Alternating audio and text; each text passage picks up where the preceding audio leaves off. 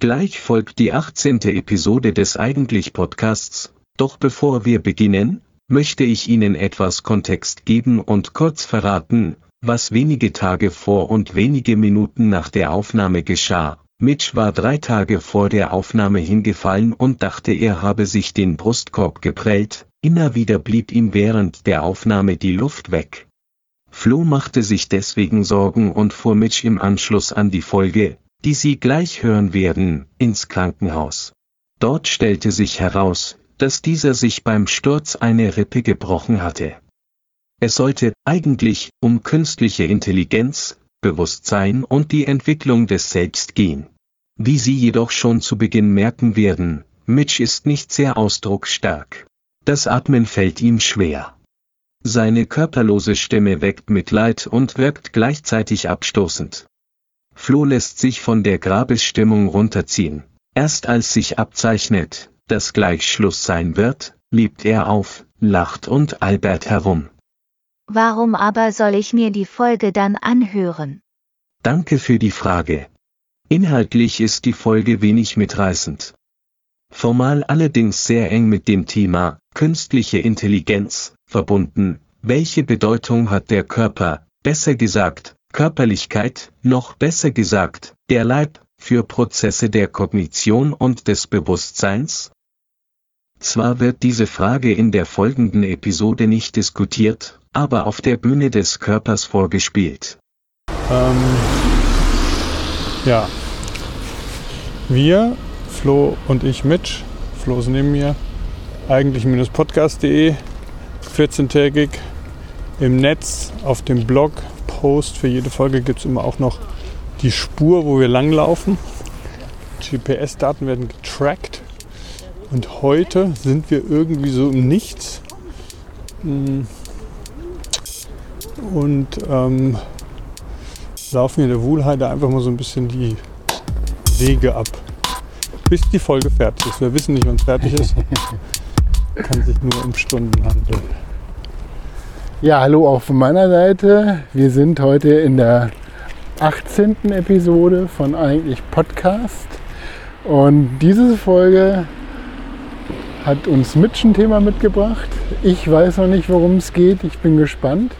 Ja, wir sind hier, ähm, du sagst es bereits, in der Wuhlheide und gehen jetzt hier also einer, einer, einem großen, ich glaube, es ist hier so ein Heizungsrohr oder ein Wasserrohr entlang. Ich habe, weißt du was, ich, ich, ich bin gut vorbereitet, weil ich habe eine Taschenlampe dabei. Am Handy? Nee, nee, nicht mit dem Handy. Ich habe eine Taschenlampe dabei, wo wir dann halt den Weg, weil ich, was ich jetzt auf jeden Fall vermeiden möchte, ist, dass, dass, du auf die Seite fällst. nee, dass, dass, ich auf die Seite falle und dich dann mitnehme und wir dann wie so zwei Kafka-Käfer rumliegen ja. und dann kommt ein Apfel von oben, der auf uns fällt, auf den Körper und wir verfaulen noch.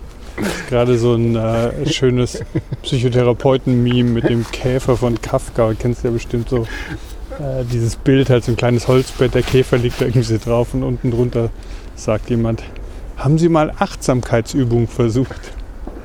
Oh wow, ist richtig neblig. Dunkel und neblig. Ich mache ich mach mal eine Aufnahme, das ist glaube ich, also guck mal hier diese, diese Licht, äh, diese, diese Wassertröpfchen, das Kondensat, was hier rumfliegt. So.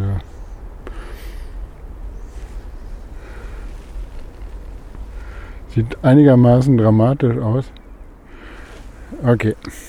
So Mitch, Jetzt bin ich natürlich gespannt und ich bin auch ein bisschen, ich will nicht sagen besorgt, aber ich möchte, dass es dir gut geht und ich hoffe, ähm, das wird es dir mit dem Thema, das du uns mitgebracht hast. Genau, ich versuche mal zu reden. Ich klinge vielleicht ein bisschen flacher, manchmal bleibt mir die Luft weg. Das ist jetzt halt einfach so. Aber vielleicht liegt es auch an diesem immensen Hype um das aktuelle Thema. Gleichzeitig auch meine schüchterne Selbsteinschätzung, dass es mir zwar total wichtig ist, aber ähm, ja, Flo, es geht, es soll, es soll in diesem Gespräch um künstliche Intelligenz gehen. Oh, okay. Und das ist natürlich ein Riesenfeld. Ja. Und gleichzeitig möchte ich das ein bisschen einschränken Ich denke, das ist so ein interdisziplinäres Feld, ähm, wo ja unglaublich viele Forschungsgebiete zusammenkommen. Inzwischen auch die Philosophie, Technikphilosophie, moralische Themen. Äh, was, was, was heißt es denn, ein künstliches Bewusstsein anzuvisieren? Ob man das überhaupt herstellen kann, sei dahingestellt. Äh, die Psychologie ist natürlich involviert, die Biologie ist involviert, die teilweise auch neuronal Inspiration für Hardware liefern kann. Natürlich die ähm, Informatik, Programmieren, das geht halt quasi vor allen Dingen darum, auch Code zu generieren, der mit unglaublich großen Datensätzen Strukturen abbildet und erstellt, die dann wiederum einen Teil der Welt erkennen können oder damit irgendwas machen können, wo in gewisser Form dann auch nicht mehr der Code selbst, sondern diese, dieses Netzwerk ähm, der Gegenstand ist. Wow, also großes Thema. Ja. Respekt, Respekt. Und ich will es halt ein bisschen einfangen und möchte ein bisschen die Frage stellen, äh, die Psychologie ist natürlich Thema, ne, aber die klinische Psychologie, sollte die nicht vielleicht auch Thema sein, wenn man interdisziplinär mit diesen Fragen der künstlichen Intelligenz umgeht? Der Hintergrund ist der, es geht ganz viel eben auch um Lernen.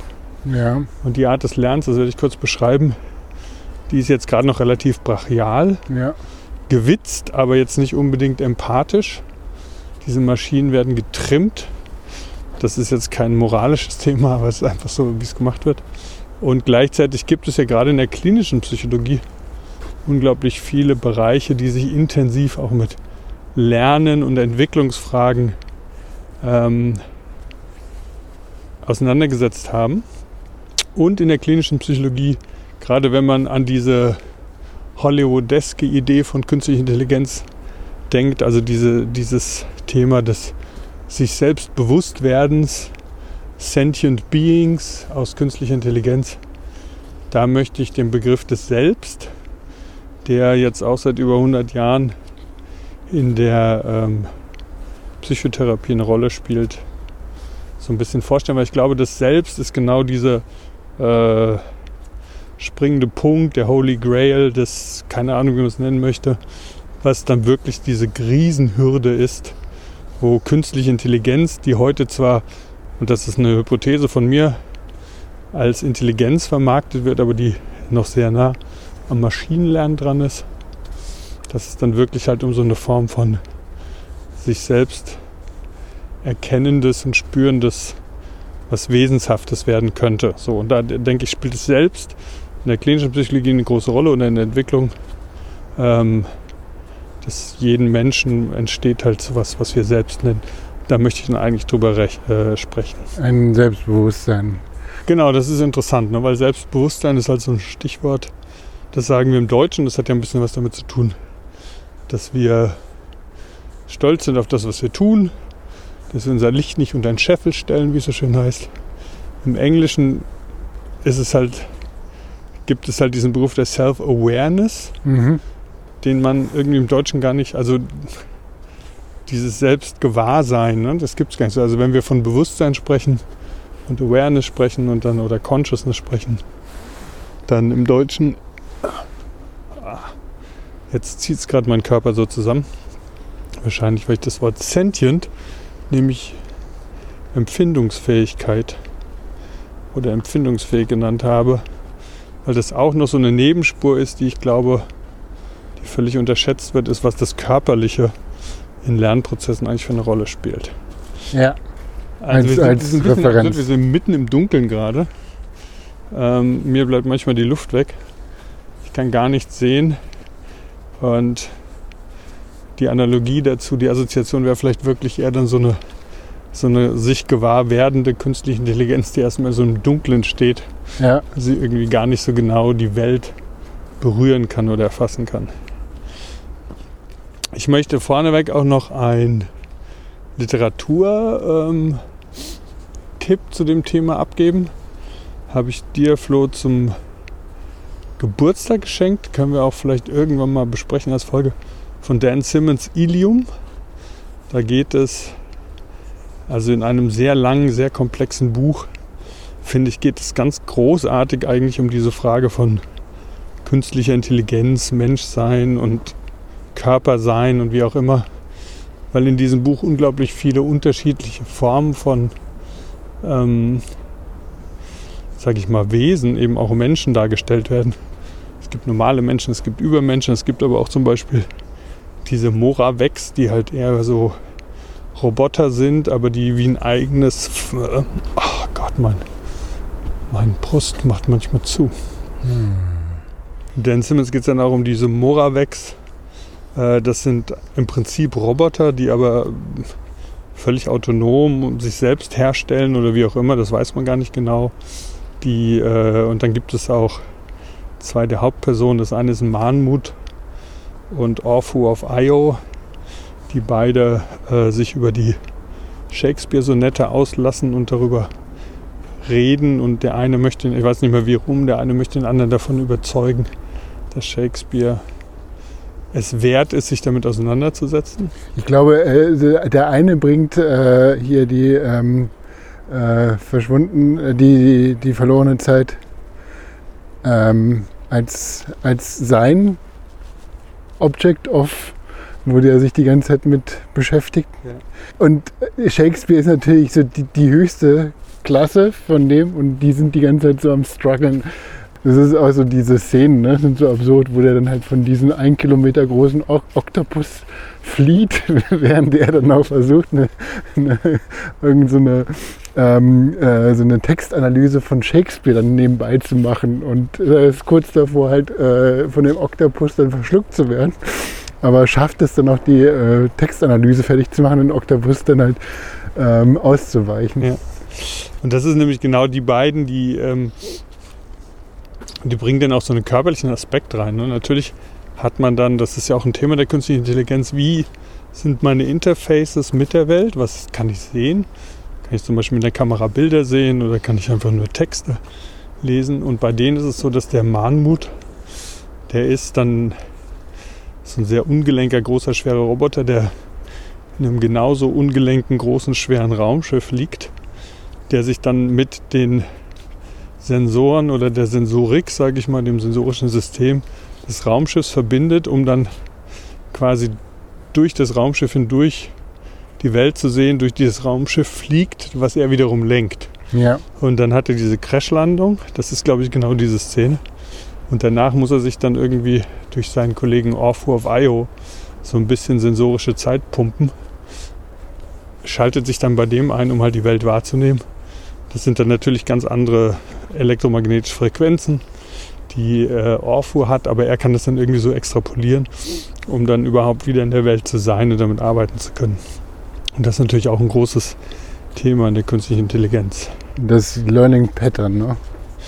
Ja, vor allen Dingen aber, glaube ich, die Wahrnehmung, was kann ich sehen? Also was ähm, also wie ich jetzt drauf kam, also ich habe das natürlich immer wieder Thema, ich habe Psychologie studiert, da hört man irgendwann von äh, Weizenbaum das ELISA-Programm, das ist ähm, äh, im Prinzip Code, der versucht anhand von einem äh, Non-Directive Psychotherapy Approach, der halt eher über Fragen funktioniert, versucht das zu simulieren, halt so eine psychotherapeutische Sitzung.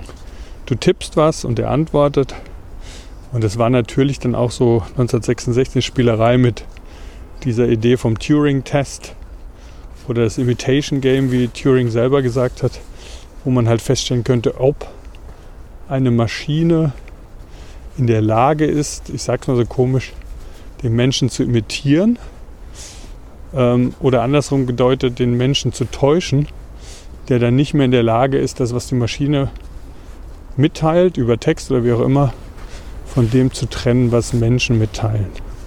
Und das ist halt genauso ein Schritt, glaube ich, der gerade in diesem Chat GPT passiert ist, wo ähm, OpenAI jetzt äh, so eine Art Game Changer irgendwie online gestellt hat, wo man einfach chatten kann. Man kriegt auf jede Frage eine Antwort und ähm, ich habe interessante Sachen darüber gelesen. Da hat jemand halt mal gefragt, einfach so, ähm, Social Media, was war für euch gut? Was war ein besonderes Erlebnis mit diesem Chatbot? Und eine Person meinte halt so, ich habe mich getraut, also Doktorandin, ich habe mich getraut, ChatGPT Fragen zu stellen, die ich meinem Supervisor nicht hätte stellen wollen. Oder Supervisorin, ich weiß Okay. es nicht.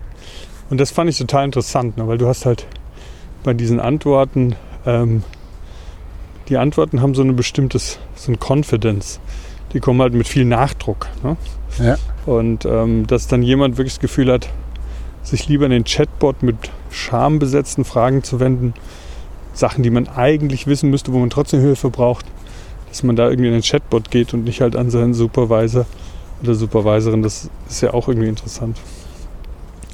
Ähm, dann habe ich mich selber hingesetzt, habe dann irgendwie gedacht, ähm, ich will es auch mal ausprobieren. Und bei mir kam jetzt aber nichts wirklich raus, was mich total beeindruckt hätte. Ich habe dann irgendwie gedacht, ach, mache ich mal irgendwie sowas, also weil der ChatGPT, da geht es halt um Text, das heißt, diese, diese, dieses Modell oder dieser, dieser Datensatz hat unglaublich viel Text gelesen. Habe ich gedacht, das ist ganz sicher, dass der natürlich auch Aesops Fabeln kennt und habe dann halt so Fragen gestellt, was wäre eine psychoanalytische Deutung von Aesops Fabel mit dem Fuchs und dem Bär? Was ist. E, e, was? Aesop, das sind, äh, das sind so kurze Fabeln, kennst du vielleicht auch irgendwie so. Der, der, der Löwe, ähm, das ist so mit der Löwe und der Fuchs zum Beispiel. Der Löwe fragt ein Tier, den Dachs, ähm, riech ich gut? Und der Dachs sagt so, oh nee, du stinkst. Und dann frisst er halt den Dachs auf, dann fragt er, keine Ahnung, Storch riech ich gut? Der Storch sagt, ja, ja du, riechst, du riechst super. Dann frisst er auch den Storch auf und dann fragt der Fuchs, riech ich gut? Und dann sagt der Fuchs, ich habe leider Schnupfen. So. Also so solche, solche kurzen Fabeln sind es und die sind alle immer relativ offen. Da gibt es ja so bestimmte Deutungssätze, die manchmal auch drunter stehen, so von wegen, ähm, keine Ahnung, Geiz öffnet dir nicht die Welt oder solche Sachen. Wird es in der Psychotherapie eingesetzt? Oder, äh, Nee, gar nicht, das war einfach also das war jetzt nur Idee. dein, Ja, ja. dein, dein, dein Genau. Point of Interest.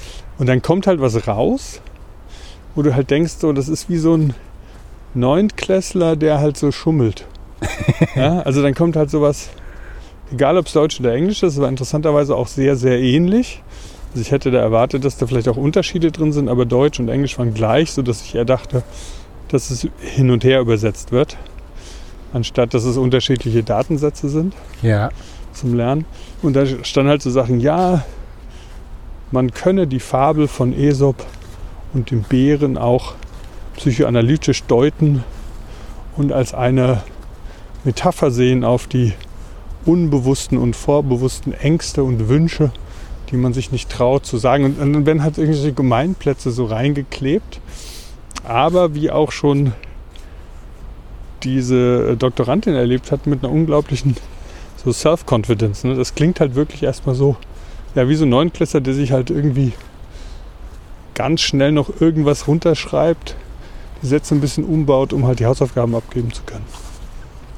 Und ähm, das war bei unterschiedlichsten Sachen so, dass ich das Gefühl hatte, dass das oft gut zusammengesetztes Muster war, aber nicht unbedingt ähm, keine Ahnung, also bei dem DAL-I-Ding, da hatte ich dann immer noch so das Gefühl, dass wirklich was Neues passiert. Auch wenn man wusste, es wird alles gemischt und berechnet. Man kannte alle Stile, man, man hat ja auch sich immer ergötzt an dem Wiedererkennen. Aber es war trotzdem was Neues und da hatte ich so nicht das Gefühl, bei dem, was ich gesehen habe, dass es wirklich was Neues bringt. Und ähm, jetzt habe ich den Faden ganz kurz. Aber ich ähm, finde, ich, die, äh, die Beispiele, die ich auch von ChatGPT mitbekommen habe, ähm, ich glaube, dass es durch diese ja, doch irgendwie abstraktere Funktion des Textes ähm, vielmehr ein Tool, was sich in, im Alltag so integrieren lässt, als jetzt diese ganzen Bildbearbeitungen. Da ist halt irgendwie so diese schöpferische Neue und so weiter. Ich meine, das kriegt jetzt dann auch irgendwann eine Industriereife und kann natürlich dann halt in irgendwelchen äh, Fotoprogrammen und so weiter direkt auf deiner auf, äh, auf dem Handy zum, zur Kamera laufen, ja, wie auch immer. Ähm, aber ChatGPT hat, glaube ich, schon ganz konkret eine Funktion, die du sofort adaptieren kannst. Du hast das Beispiel mit dem Jungen. Ja, das war ja auch der erste Aufschrei. Jetzt müssen die Kinder nicht mehr ihre Hausaufgaben machen. Du kannst ja auch so einen Mut mitgeben. Ne? Du kannst ja sagen, bitte äh, schreib mir jetzt hier einen Aufsatz über, über Goethes Farbenlehre, aber im Stil von äh, einem zwölfjährigen Schüler. Ja. Und dann kriegst du es halt so, ne? Das ist ja irgendwie, das ist ja super tauglich. Oder es gab so ein anderes Beispiel von so einem ähm, von so einem, äh, ich glaube, es war so ein, irgendwie so ein Typ aus der Baumschule oder sowas oder der Gärtner. Ja, das habe ich auch ja, gelesen. ja, genau. Das, Äh, wo einer sagt so, ey, ich bin gerade Mentor für so einen Jungen, der hat da ein eigener Landschaftsding aufgemacht. Und ich habe jetzt sowas gebaut, wo ich das irgendwie zusammenpipe und dann pipe ich irgendwie seine Fragen und dann hat so einen beispielhaften Satz so von wegen, Dear Sir, I would like to inform you that I'm very capable of that. Und dann war halt so ein, aus dem Ausgangstext ist halt gemerkt, er hat das gar nicht, der, hat das, der hätte das so nicht schreiben können. ja, Und der Mentor hat dann ganz stolz berichtet, dass sein, sein Zögling quasi, der jetzt seinen ersten 220.000 Dollar Contract bekommen habe. Und man guckt sich das an und denkt halt so, ja, aber es sind halt solche, solche Sachen, die werden jetzt so quasi automatisiert erledigt, was total praktisch ist. Ne? Das ist halt so diese, diese ähm, Anschreiben, die Formulierungen und so weiter, kannst du einfach hinwerfen und kannst sagen, gib mir mal einen Text raus. Und äh, du sparst einfach Zeit. Also ich finde das als Vorstellung unglaublich praktisch. Das ist ja, das, so. das stimmt, klar. Also das, das ist ja auch so, dass ähm, an Universitäten ist ja auch ein großer Aufschrei. Ähm, da wurde dann auch getestet anhand von Personal, die halt irgendwie studentische Arbeit raten müssen, dass die gemeint haben, sie könnten nicht wirklich ähm, einzelne Absätze oder kurze Texte äh, identifizieren, die jetzt durch AI, also OpenAI, ähm, hergestellt wurden oder von Studierenden kamen. Ne? Und das ist natürlich dann eher so der Fall in, sage ich mal, weicheren, ähm, weicheren wissenschaftlichen Arbeiten, die auch von Meinung geprägt sind. Ja, also die psychoanalytische Interpretation von Aesops Fabel, das hat nicht geklappt, auch wenn jetzt die Psychoanalyse keine harte Wissenschaft ist. Und für ganz harte Wissenschaft, theoretische Physik, habe ich auch irgendwo gelesen, dass ähm, eine Wissenschaftlerin da mal eine ganze Reihe von Texten sich hat erstellen lassen, wo sie meinte, das Fatale ist halt, die klingen alle erstmal sehr plausibel, sind aber sachlich falsch. Das heißt, es klingt dann wie eine Publikation. Und die Frage ist natürlich, wie viel von deiner Publikation kannst du jetzt schreiben, die dann natürlich nicht erkannt wird, wenn, wenn, wenn du ähm, diese Dienste nutzt, die halt, wie heißt das nochmal im Englischen? Also wenn es Fälschungen sind oder Kopien, Kopien sind. Ähm, und gleichzeitig ist es halt falsch. Ja? Auch da wieder mit viel Confidence wird es halt irgendwie in die Welt gehauen, sodass man es halt erstmal glaubt. Ja. Habe ich auch eingesehen, der halt irgendwie meinte, äh, der hat gefragt, was kriegt man, wenn man von 10 10% abzieht, von dem, was man dann hat, 10% wieder dazu zählt. Ja, Und da war halt die falsche Antwort von ist, wenn du von 10, also wenn du von 100% 10% abziehst, hast du 90%. Wenn du dann 10% wieder zufügst, hast du natürlich wieder 100%. Also ist das Ergebnis das gleiche. Ja, dann ähm, kam halt irgendwie so dann die Intervention von dem, äh, der das eingegeben hat, wieder, nein, das Ergebnis ist nicht richtig. Und dann kam die Antwort, natürlich ist das Ergebnis nicht richtig.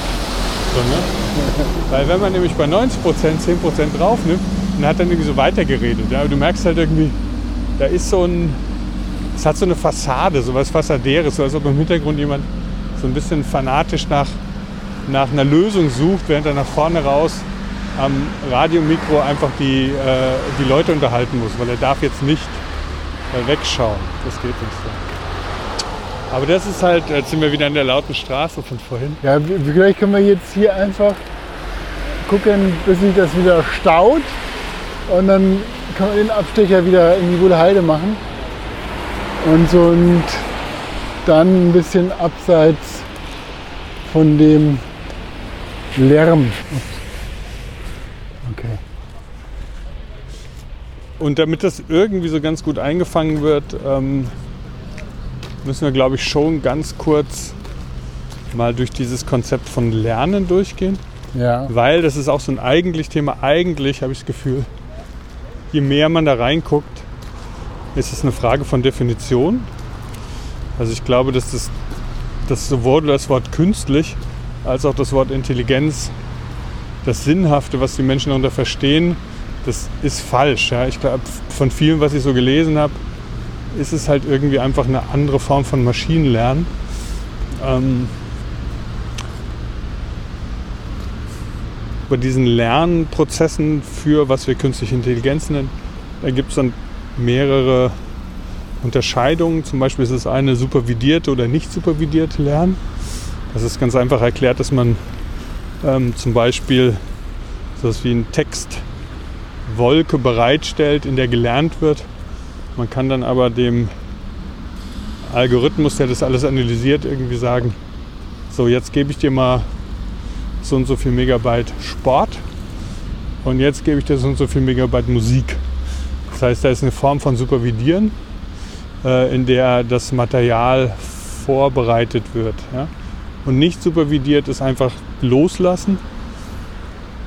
Und auch da kann man einfach ähm, mit unterschiedlichen algorithmischen Fragestellungen kann man dann halt natürlich so eine äh, künstliche Intelligenz, äh, so einen Lernprozess begleiten, dass man zum Beispiel sowas sagt wie ähm, bei Texten, ähm,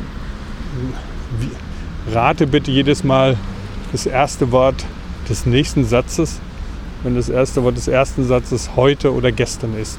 Ja?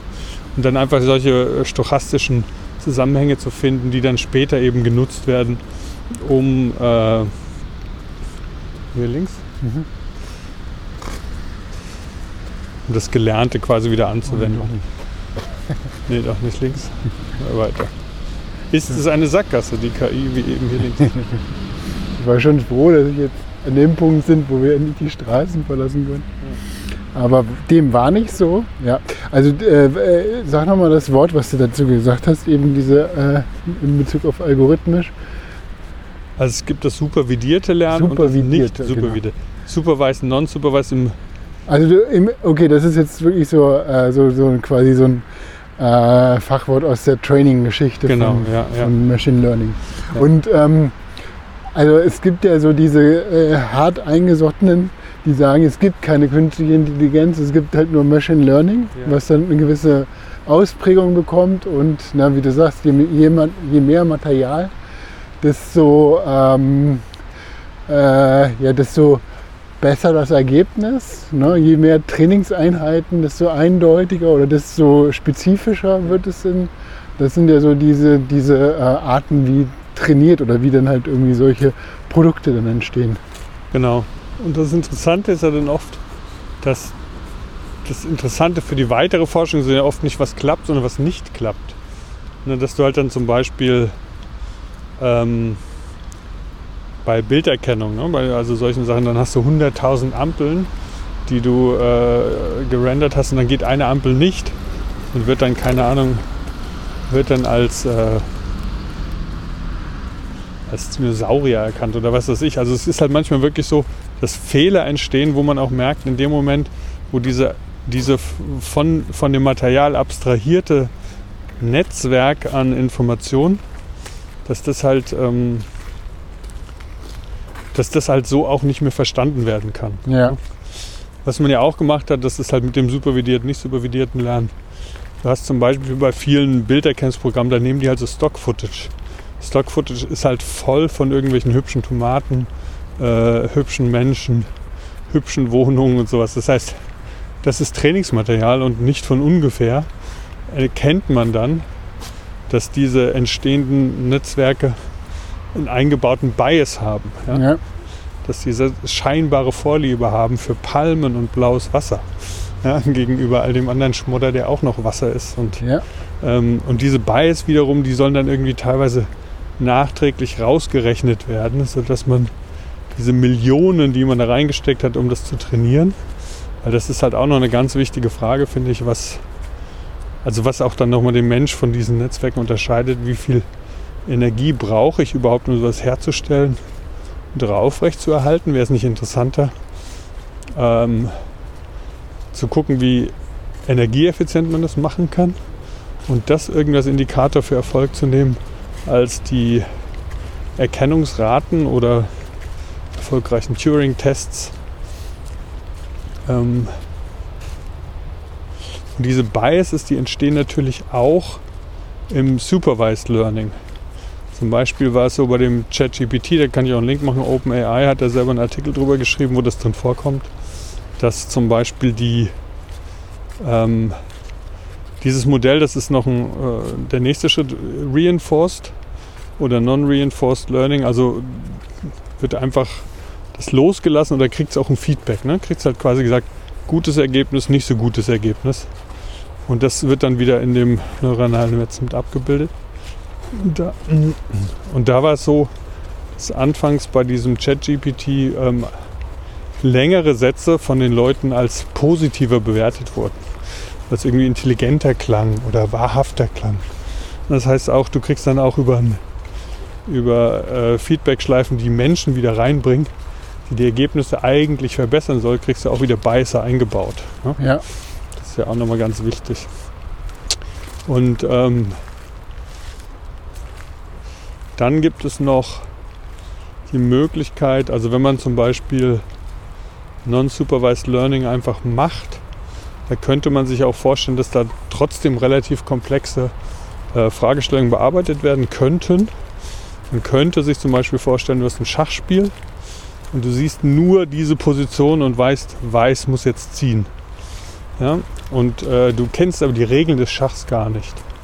Aber ähnlich wie bei diesem äh, Bildgeneration äh, äh, generieren, ähnlich wie bei dem Bild generieren, kann es halt sein, dass du trotzdem einfach in der Summe der Positionen auf dem Schach und der Bilder, die dir gegeben werden, verstehst, dass wenn ich jetzt dahin ziehe, dann führt das öfter zum Sieg. Bei Schach ist es jetzt vielleicht schwierig, weil man da unglaublich viele komplexe Situationen herstellen kann auf dem Feld. Aber es gibt immerhin auch einfach eine Möglichkeit zu sagen, okay, ich habe keine Ahnung, worum es hier geht. Ich weiß nur, wenn jetzt dieses Feld mit dem besetzt ist, dann ist die Wahrscheinlichkeit, dass hinten raus ich eine Belohnung kriege, deutlich größer. So. Ähm, und das ist dann wirklich ohne äh, Model. Ne? Also Ja. Model heißt halt quasi, dass man kann natürlich auch im Computer erstmal Schach beibringen und die Regeln geben. Das heißt, er kann nur Züge machen, die da drin ähm, in dem Regelheft abgebildet sind. Und das ist dann ähm, mit einem Model. Ah ja, interessant. Und das sind so verschiedene ähm, Methoden, um halt zu einer gewissen, äh, also um, um, die, um, das, um die Maschine zu trainieren. Ja, und da gibt es halt, äh, ich weiß gar nicht, ob das auf YouTube auch ist oder nur irgendwie auf Netflix oder anderem, aber es gibt eine sehr schöne Doku über diese Go, ne, dieses, Ja, ja, ja. die, und in der Doku ist es ja so, da bei dem Training dieses Systems war es ja so, dass ähm, zuerst wurden die Regeln vorgegeben und es hat sich Spiele angeschaut. Und dann später war es aber so, dass zum ersten Mal erfolgreich auch zwei ähm, künstliche Intelligenzsysteme gegeneinander gespielt haben. Und ich glaube sogar im letzten Schritt war es so, dass die Regeln nicht mehr vorgegeben wurden, sondern anhand des äh, Wissens um schon gespielter Partien und dem Spielen eigener neuer Partien die Regeln aus dem Spiel erschlossen wurden. So, ne? ja Wahnsinn. Ja. Und äh, in der Doku, äh, in der glaube ich von drei Spielen eins von dem Go-Meister gewonnen wird, die zwei anderen von der Maschine, da gibt es auch so einen Punkt, wo halt die zwei Moderatoren, eine Moderatorin, ein Moderator, die haben halt wie so ein, ja, wir kennen das halt eher vom Schach, weil Go ist ja nicht so populär, aber nur so ein großes Go-Brett und dann werden halt immer diese Steinchen abgebildet und die reflektieren, was könnte das sein, was hat er jetzt vor und so. Und da gibt es halt dann eine Situation, die echt so sehr schön zeigt, dass dann doch auch da was Neues in die Welt kommt. Weil in diesem Go-Brett gibt es dann immer so Inseln von Stein ja. und auf einmal legt dann die Maschine legt dann einen Stein so ins Nichts hinein. Ne? Plupp, der liegt dann so. Und du merkst halt bei den beiden, die moderieren, ist der erstmal so Stille. Hä? Und dann großes Lachen. Oh oh, ist halt doch nur eine Maschine, weiß nicht, was sie tut. Und dann stellt sich aber raus, dass das halt so der geniale Zug war, wo das Ganze dran kippt. dass dieser eine Stein dann auf einmal eben das Feld beherrscht und so viel anderes irgendwie nicht mehr zulässt. Ne? Und das fand ich so ganz interessant, weil das war wohl so ein Punkt, wo wirklich auch ähm, die Experten, Expertinnen gesagt haben, das ist jetzt kein menschlicher Zug. Ne? Der kommt halt, das ist der Siegerzug von der Maschine. Ich meine, bei den ganzen trainierten äh, Maschinen ist es ja so, dass die am besten in so bounded Kontext funktionieren. Ne? Deswegen ist dann halt irgendwie Schach und Go so ein beliebtes Feld, weil es halt ein klares Regelset ist. Ja. So ein bisschen halt irgendwie wie, äh, wie ähm, äh, automatisiertes Fahren auf der Autobahn sehr einfach ist, weil du hast dann eine ganz klare äh, Markierung, an denen kannst du dich orientieren und äh, der Rest ist dann halt Berechnung und äh, das, was jetzt dann immer so das, ich sag mal, die Herausforderung ist, ne, das in, in Form von, wie kriegt man das jetzt irgendwie nicht geboxt, ne? wie, kriegt man, wie kriegt man so, äh, dass man tatsächlich das Gefühl hat, da so eine Form von Selbstbewusstsein, weil so eine Go-Maschine ist ja nichts Selbstbewusstes, sondern eine Go-Maschine ist halt irgendwie so, ja, also kann halt irgendwie gut Go spielen. Und ähm, äh, aber ich glaube, das ist so nochmal so dieser, ne, der Referenzraum, wenn der sich dann halt so quasi auf so eine Welt, äh, die dann halt sehr divers ist, wenn sich das dann halt so erweitern kann. Das ist ja das Spannende. Ja. Ja, und das ist halt auch, ähm, du kennst das Spiel Pong. Klar, Wenn man zum Beispiel das, also rechts ein uraltes Spiel, rechts und links zwei weiße Balken, hoch und runter, war ein analoger Stick, also man konnte den auch ganz schnell hoch oder runter machen. Und ähm, dazwischen ein weißer Würfel, der dann hin, wie so Tennis, der hin und her fliegt. Und bei wem er dann hinten durchfliegt, der nicht zurück abwehren kann, der verliert einen Punkt oder der andere kriegt einen Punkt dazu. Und da ist es zum Beispiel, was ich vorhin meinte, wenn du ein Schachbrett dir anschaust, ähm, da hast du ein Regelwerk, was die Maschine weiß oder nicht weiß, aber man kann trotzdem einfach auf das Bild gucken und kann ein Urteil fällen. So. Und kann dann sagen, okay, das wäre ganz gut, das wäre ganz gut, das wäre so gut. Aber bei Pong zum Beispiel, da könntest du, wenn du zwei Bilder hast und du weißt, sind eine halbe Stunde, äh, halbe Sekunde auseinander, dann könntest du halt, wenn du, wenn du ähm, ein, ein ja, algorithmisches Wissen um das Spiel hast, könntest du vorherrechnen, wo dieser Ball hinfliegt. Aber wenn du nur ein Bild siehst, dann weißt du nicht, ob das von dir äh, in deine Richtung fliegt und wegfliegt. Du weißt nicht, ob es gerade fliegt, ob es schnell fliegt. Das heißt, du kannst dann anhand von einem Bild so einem einfachen Spiel wirklich nicht viel sagen. Ja. Und das ist halt immer der Punkt. Du musst dann halt gucken, welche Aufgabe stellst du diesem Experiment, sag ich mal. Und dementsprechend musst du dann halt ein Modell auswählen, was halt auch ähm, gut auf die Problemstellung passt. Was jetzt gerade halt eben auch ein großes Thema ist, halt eben auch mit äh, KI für Fahrzeuge und sowas, ist halt so ein prozedurales Umfeld, ne, was sich halt permanent auch verändern kann. Und was eben aber auch in sich selbst kein, ab, wie du sagst, boxt abgeschlossen Raum hat, in dem etwas immer wieder durchgespielt wird, sondern was sich auch wieder verändert, halt wie so ein Dungeon, der halt dann neue Pfade hat. Ne? Und das Wissen, was die AI da lernen muss, ist nicht, ähm, also es fängt jedes Mal wieder von Null an. Ne? Ja. Und man da wirklich so das Gefühl hat, es ist in dem Moment vielleicht sogar besser, Bots zu schreiben, als KI zu trainieren, weil du musst Dinge in Anführungszeichen verstehen, interpretieren, abwägen und dann eine Entscheidung fällen. Und diese äh, stochastischen Modelle von vielen KIs, die sind dann nicht unbedingt die besten Möglichkeiten. Was mich halt auch noch so eine andere Sache zurückführt, was ich ganz spannend finde, ist, ähm, dass die KI jetzt so abgeht. Das war für manche vielleicht klar, aber es ging jetzt enorm schnell. Es entsteht da irgendwie so ein ganz komischer Raum auch, ne, wo unglaublich viel Geld reingepumpt wird. Zum Beispiel ist bei diesem ChatGPT Das kostet angeblich 100.000 Dollar pro Tag, das am Laufen zu haben. Das wird wohl auf Microsoft Azure gehostet, habe ich in so einem Artikel gefunden. Und das heißt, 3 Millionen pro Monat werden reingesteckt, nur damit es läuft. Ja? Ja. Also sind immense Summen, die halt da gerade äh, verbraten werden, um halt auch Reviere abzustecken. Und gleichzeitig aber natürlich auch ähm, Futter zu kriegen, dass die ähm,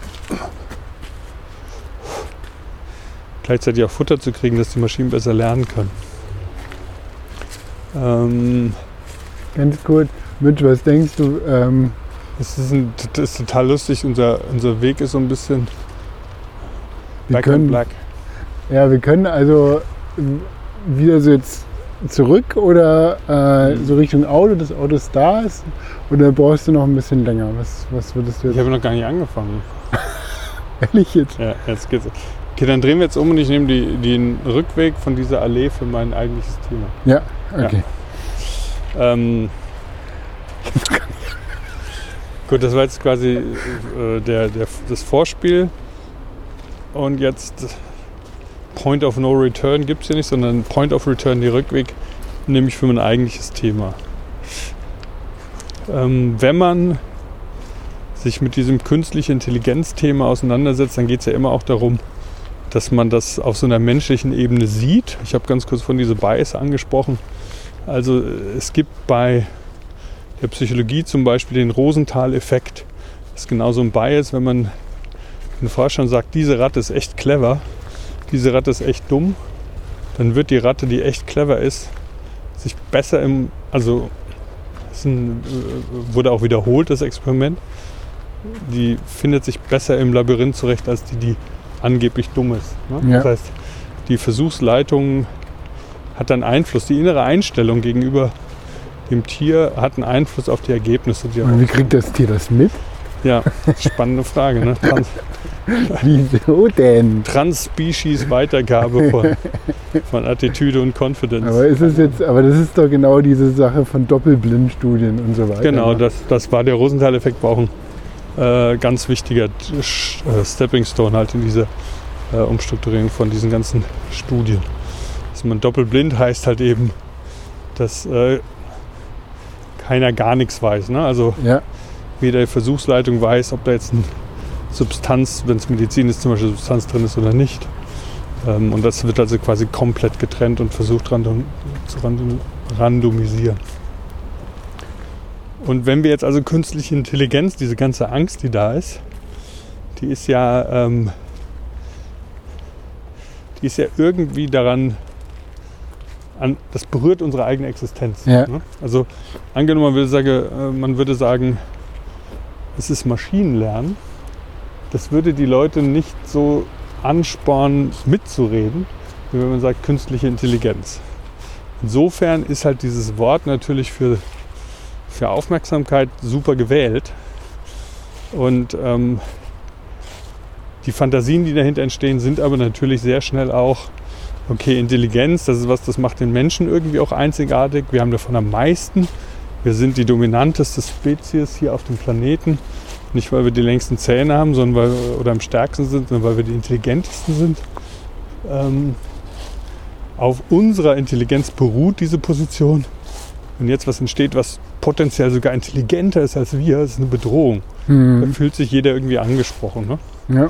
Das war ja früher mit den Robotern so ein bisschen, dass die, ähm, dass in, den, in der Autoherstellung gedacht wurde, die ganzen Menschen werden überflüssig. Was natürlich in vielen Punkten auch passiert ist. Das heißt, dieses Bild, mit dem man sich irgendwie eigentlich beschäftigt, ist das Bild von einem menschenähnlichen, oder deutlich menschenähnlicherem äh, neuronalen Netz, was eben Intelligenz möchte ich gar nicht definieren, ne? Ja, aber was, ja. Was eben nicht nur smarte Sachen kann.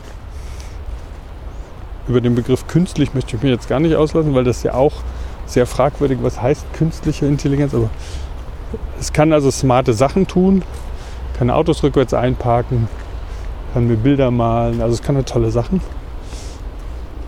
Und dann ist aber dieser zweite Schritt, dass man, und das waren ja auch dann diese, die, diese, ich weiß gar nicht mehr, bei welcher Firma war dieser eine Typ, der auf einmal im Chat mit einer, mit einem neuronalen Netz entschieden hat, oh Gott, dieses Netz ist sich selbst gewahr, ist sentient. Ja, Äh, wir haben es eingesperrt, es leidet. ja, ja das Wir war, das war glaube ich, der äh, Google-Entwickler.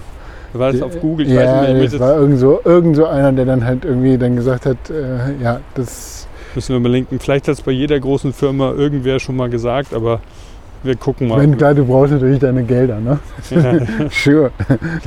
Ähm, und, und diese, diese Sorge, die dann eben auch diese moralischen Themen gleich nach oben kochen lässt. Also wir haben inzwischen natürlich auch schon eine Tierethik als einen Bereich, der äh, seriös ist. Ja, ist nicht mehr so ein Blödsinn, sondern ist ein seriöses Thema. Und das nächste ist natürlich so eine Frage von Technikethik oder Maschinenethik oder ich weiß gar nicht, wie man es nennen möchte, Asimovsche Gesetze. weil man, ja, weil man eben potenziell oder man drängt in eine Richtung, von der man noch weiter entfernt ist, in der man ähm, ein Gewahrsein herstellt, Ja. Was fehlerhaft und deshalb sehr wahrscheinlich leidend sein wird. Und das aber nicht unbedingt kommunizieren kann mit seinesgleichen, weil es auch noch alleine ist. Ja? Weißt du, ich meine? Also es ist so ein bisschen von innen heraus wird das entwickelt, von dem man jetzt schon sagt, naja, wir können gar nicht genau sagen, ob das jetzt irgendwie wirklich selbstgewahr ist oder nicht, weil ähm, es kann ja auch ganz anders denken als wir und dann werden wir es nie wissen. Weißt du, ich meine? Also ist es, ich, ich versuche es zu verstehen, aber ist es sowas wie, ähm, also das, was jetzt für mich sehr ähm, nachvollziehbar ist, diesen BIOS, den, von dem du erwähnt hast, in dem Moment, wenn halt quasi derjenige, der das System trainiert, injiziert irgendwie auch seine, ähm, seine Vorstellung, seine Moral äh, in dieses System rein, ja, so ganz, ganz abstrakt gesprochen. Allein Ja. dadurch, dass er es trainiert, dass es da halt quasi eine Beziehung gibt zwischen dem, der, also dem, der trainiert und dem, dem Machine Learning. Genau. Ne? Und, und dadurch wird da- da halt war das ich schon-. Da war ich schon weg eigentlich. Ich dachte Okay. jetzt eher so, ich dachte jetzt eher so, wenn wir nachher noch was essen gehen sollten und dann mit dem Ober über künstliche Intelligenz sprechen, dass dann der irgendwie sowas sagt wie, ja, hoffentlich können Sie unseren Koch ersetzen. Das kann man nicht essen, was der macht. Ne, also dass, dass diese, diese Künste, also da geht es gar nicht darum, ich finde der, der Begriff künstliche Intelligenz selbst induziert ähm, etwas Bedrohliches und ist vielleicht sogar nicht strategisch deshalb entstanden, aber einfach kleben geblieben irgendwann, weil alle Leute damit so Darth Vader-mäßig äh, am meisten verbinden konnten.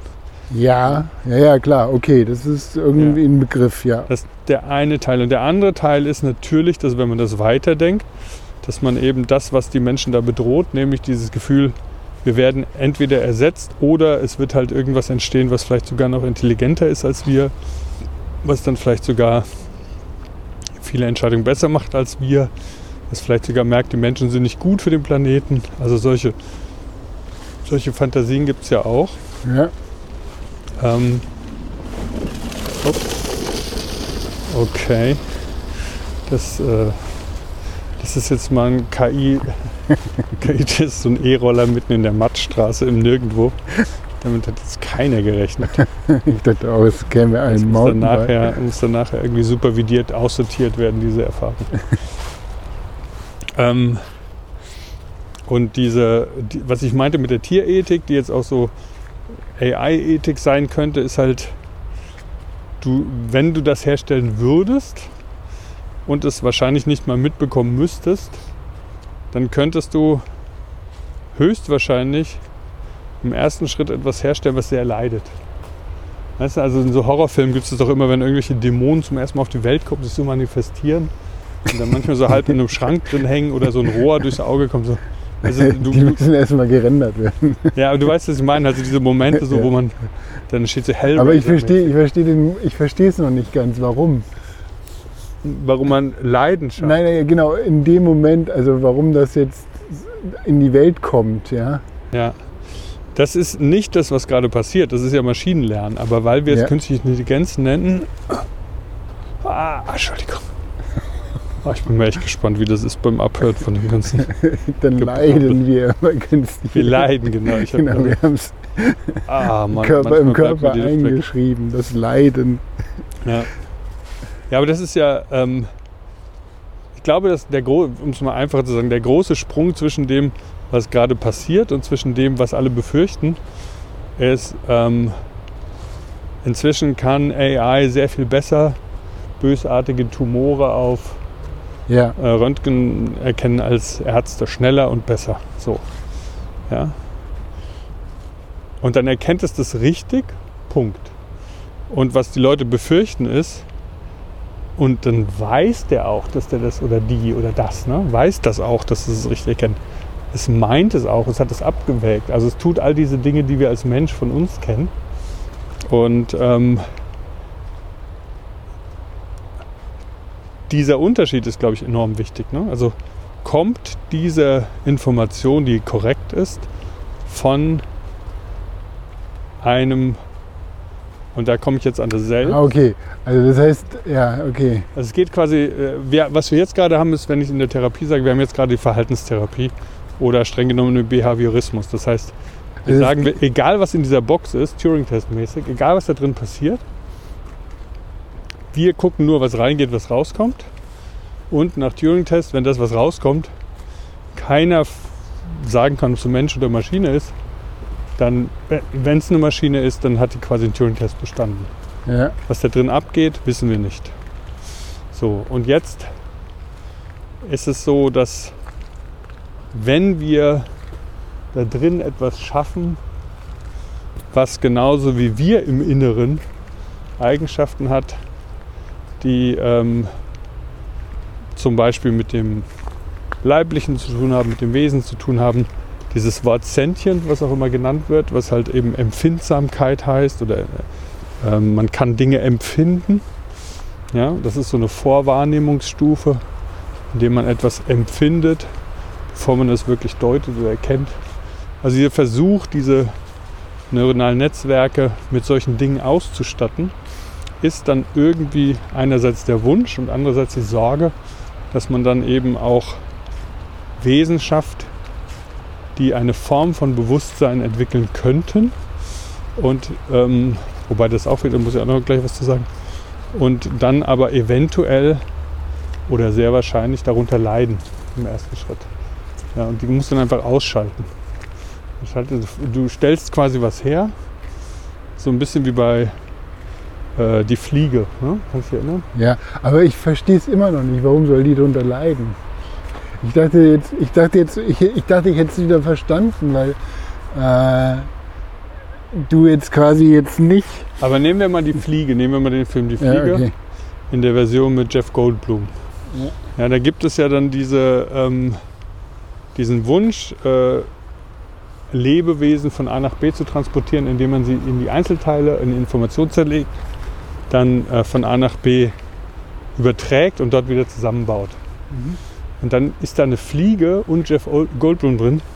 Dann werden die Atome zerlegt und werden wieder zusammengebaut und dann kommt Jeff Goldblum raus und verwandelt sich dann Tag für Tag in eine Fliege. So. Ja, also das war nicht sein Wunsch. Er hat gedacht, er hat es irgendwie gecheckt und jetzt will er es halt irgendwie ausprobieren, wusste nicht, dass eine Fliege mit drin ist. Und er ist ja dann leidend. Er verändert sich auch im Wesen und er leidet. Ja? Und ist es nicht sehr wahrscheinlich, wenn man mit Mäusen versuchen würde, so eine Art Gerät zu schaffen, dass man, wie im Film glaube ich auch, ganz viele halbtote Tiere dann irgendwie auf dem anderen Teil erstmal sieht. Also ganz viel Leid herstellt. Aber okay, das ist, das ist ja dann nachvollziehbar, weil du hast ja lebendige. Genau. Äh, wir reden ja jetzt von künstlicher Intelligenz. Genau, genau. Und das ist halt, und das Künstliche ist wiederum, das Künstliche ist halt wiederum dann eine menschliche äh, ein Bias sozusagen. Ne? Also wir sagen künstliche Intelligenz, das entfernt sich dann auch so ein bisschen von uns. Es gibt inzwischen, glaube ich, sogar in der Physik über das, das Thema Bewusstsein. Also können wir uns selbst erkennen und ein Bewusstsein haben. Uns Bewusstsein gibt es inzwischen auch da schon so eine Theorie, die andersrum denkt, die sagt, Bewusstsein ist in der Materie angelegt und komplexe Systeme sind in der Lage, immer mehr davon zu erschließen. So als ob das quasi in der Materie ist und nichts, wie wir, man denkt ja oft so, wenn das System komplex genug wird, dann kann es äh, sich selbst bewusst werden. Ne? Und dann geht es wieder um das Selbst, um das ich eigentlich reden will, obwohl gleich im Auto sind. Ähm, oder ist es so, dass das Bewusstsein sowieso in der Welt ist und alles ist damit berührt, aber komplexe Systeme wie Menschen, einige Tiere, vielleicht aber auch Bäume, wissen wir nicht, die kommen damit schon in Berührung in einer Form, in der sie darüber reflektieren können, wie das zum Beispiel Steine nicht können. Mhm. Ja, Das ist äh, mir ziemlich esoterisch. ja, ja stimmt. Der Da, muss ich, da, müssen, da müssen wir vielleicht noch eine eigene Folge zu machen, weil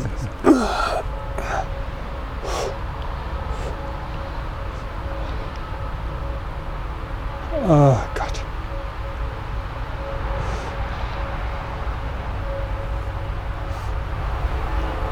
Wo kam das gerade her? War das doll? Das war doll, ja. Ach Mann. Diesen Schub zusammenzucken. Ich dachte, ja, es wird auch kalt. Also mir ist auch echt kalt. Das ist vielleicht Ja, wir gehen, mal, wir gehen mal zum Auto. Also es ist die Frage, wie kriegen wir jetzt noch den äh, Absprung? Ich mache einfach einen zweiten Teil. Der zweite Teil wird folgendes sein. Ähm, es gibt einen Begriff vom Selbst in der Psychodynamik. Ähm, Psychoanalyse ursprünglich, aber in der Psychodynamik. Und den würde ich gerne mal ähm, darstellen. Ja, Darum geht es halt, da, oder dabei geht es darum, dass ähm, Freud in seiner Uridee mit dem Es und Ich dann irgendwann auch so ein Selbst-Ich erfunden hat, weil er gemerkt hat, dass dieses System, was er versucht zu beschreiben, das steht auch mit einem Bild von sich selbst in Kontakt. ja. Wir können nicht einfach in der Welt sein, ohne ein Bild von uns zu haben. Ja? Und das ist eine Sache, die dann, glaube ich, über das ganze 20. Jahrhundert hinweg weiter ausgetreten wurde. Da gibt es ja dann auch so diese, diese ähm, ja, wir, wir merken das einfach, wenn du Auto fährst. Ne? Du bist mit dem Auto verschmolzen. Also wir sind in der Lage, uns mit anderen Dingen zu verbinden. Ja, Wir Mhm. können irgendwie mit Rollerblades wie mit zweiten Füßen arbeiten und sowas. Ne? Das heißt, es gibt in uns ein Selbst, das entsteht. Damit kommt man nicht auf die Welt, man kommt aber mit der Fähigkeit auf die Welt, es zu entwickeln. Man hat auch gemerkt in manchen dramatischen Situationen der Vergangenheit, dass das Selbst nicht unbedingt entstehen muss. Wenn es aber nicht entsteht oder nur brüchig entsteht, dann entstehen Menschen, die auch manchmal große Probleme im Leben haben können. Und dieses Selbst ist, glaube ich, so der Punkt, an dem äh, die nächste, ja, das wird so die nächste Aufgabe werden. Das ist, glaube ich, so der Holy Grail, der halt den Unterschied herstellt zwischen einem neuronalen Netz, was einfach so ein weißer Teig ist, der halt was kann. So, egal ob das jetzt irgendwie aus Dioden gebaut ist, aus Transistoren, aus äh, Neuronen, es ist wurscht. Man kann das lernen. Man kann inzwischen auch im Petri-Disch schon mit Neuronen bestimmte Dinge lernen und die Neuronen verkoppeln sich selbst und machen was. Und dieses Selbst ist, glaube ich, so eben diese sehr, sehr, sehr unerreichbare Stufe, die allerdings beim Kind entsteht oder fast notwendigerweise entstehen muss. Und weshalb ich dann denke, dass es doch spannend wäre, auch klinische Psychologie in die KI-Forschung mit einzubeziehen. Und gleichzeitig mir dann wünscht, dass eben auch tierethische Experten und Expertinnen da mitreden dürfen, weil ich halt wirklich der Meinung bin, dass diese Form von Selbstgewahrsein ähm, genau diese Grenze ist, wo man dann wirklich von ethischen Themen spricht.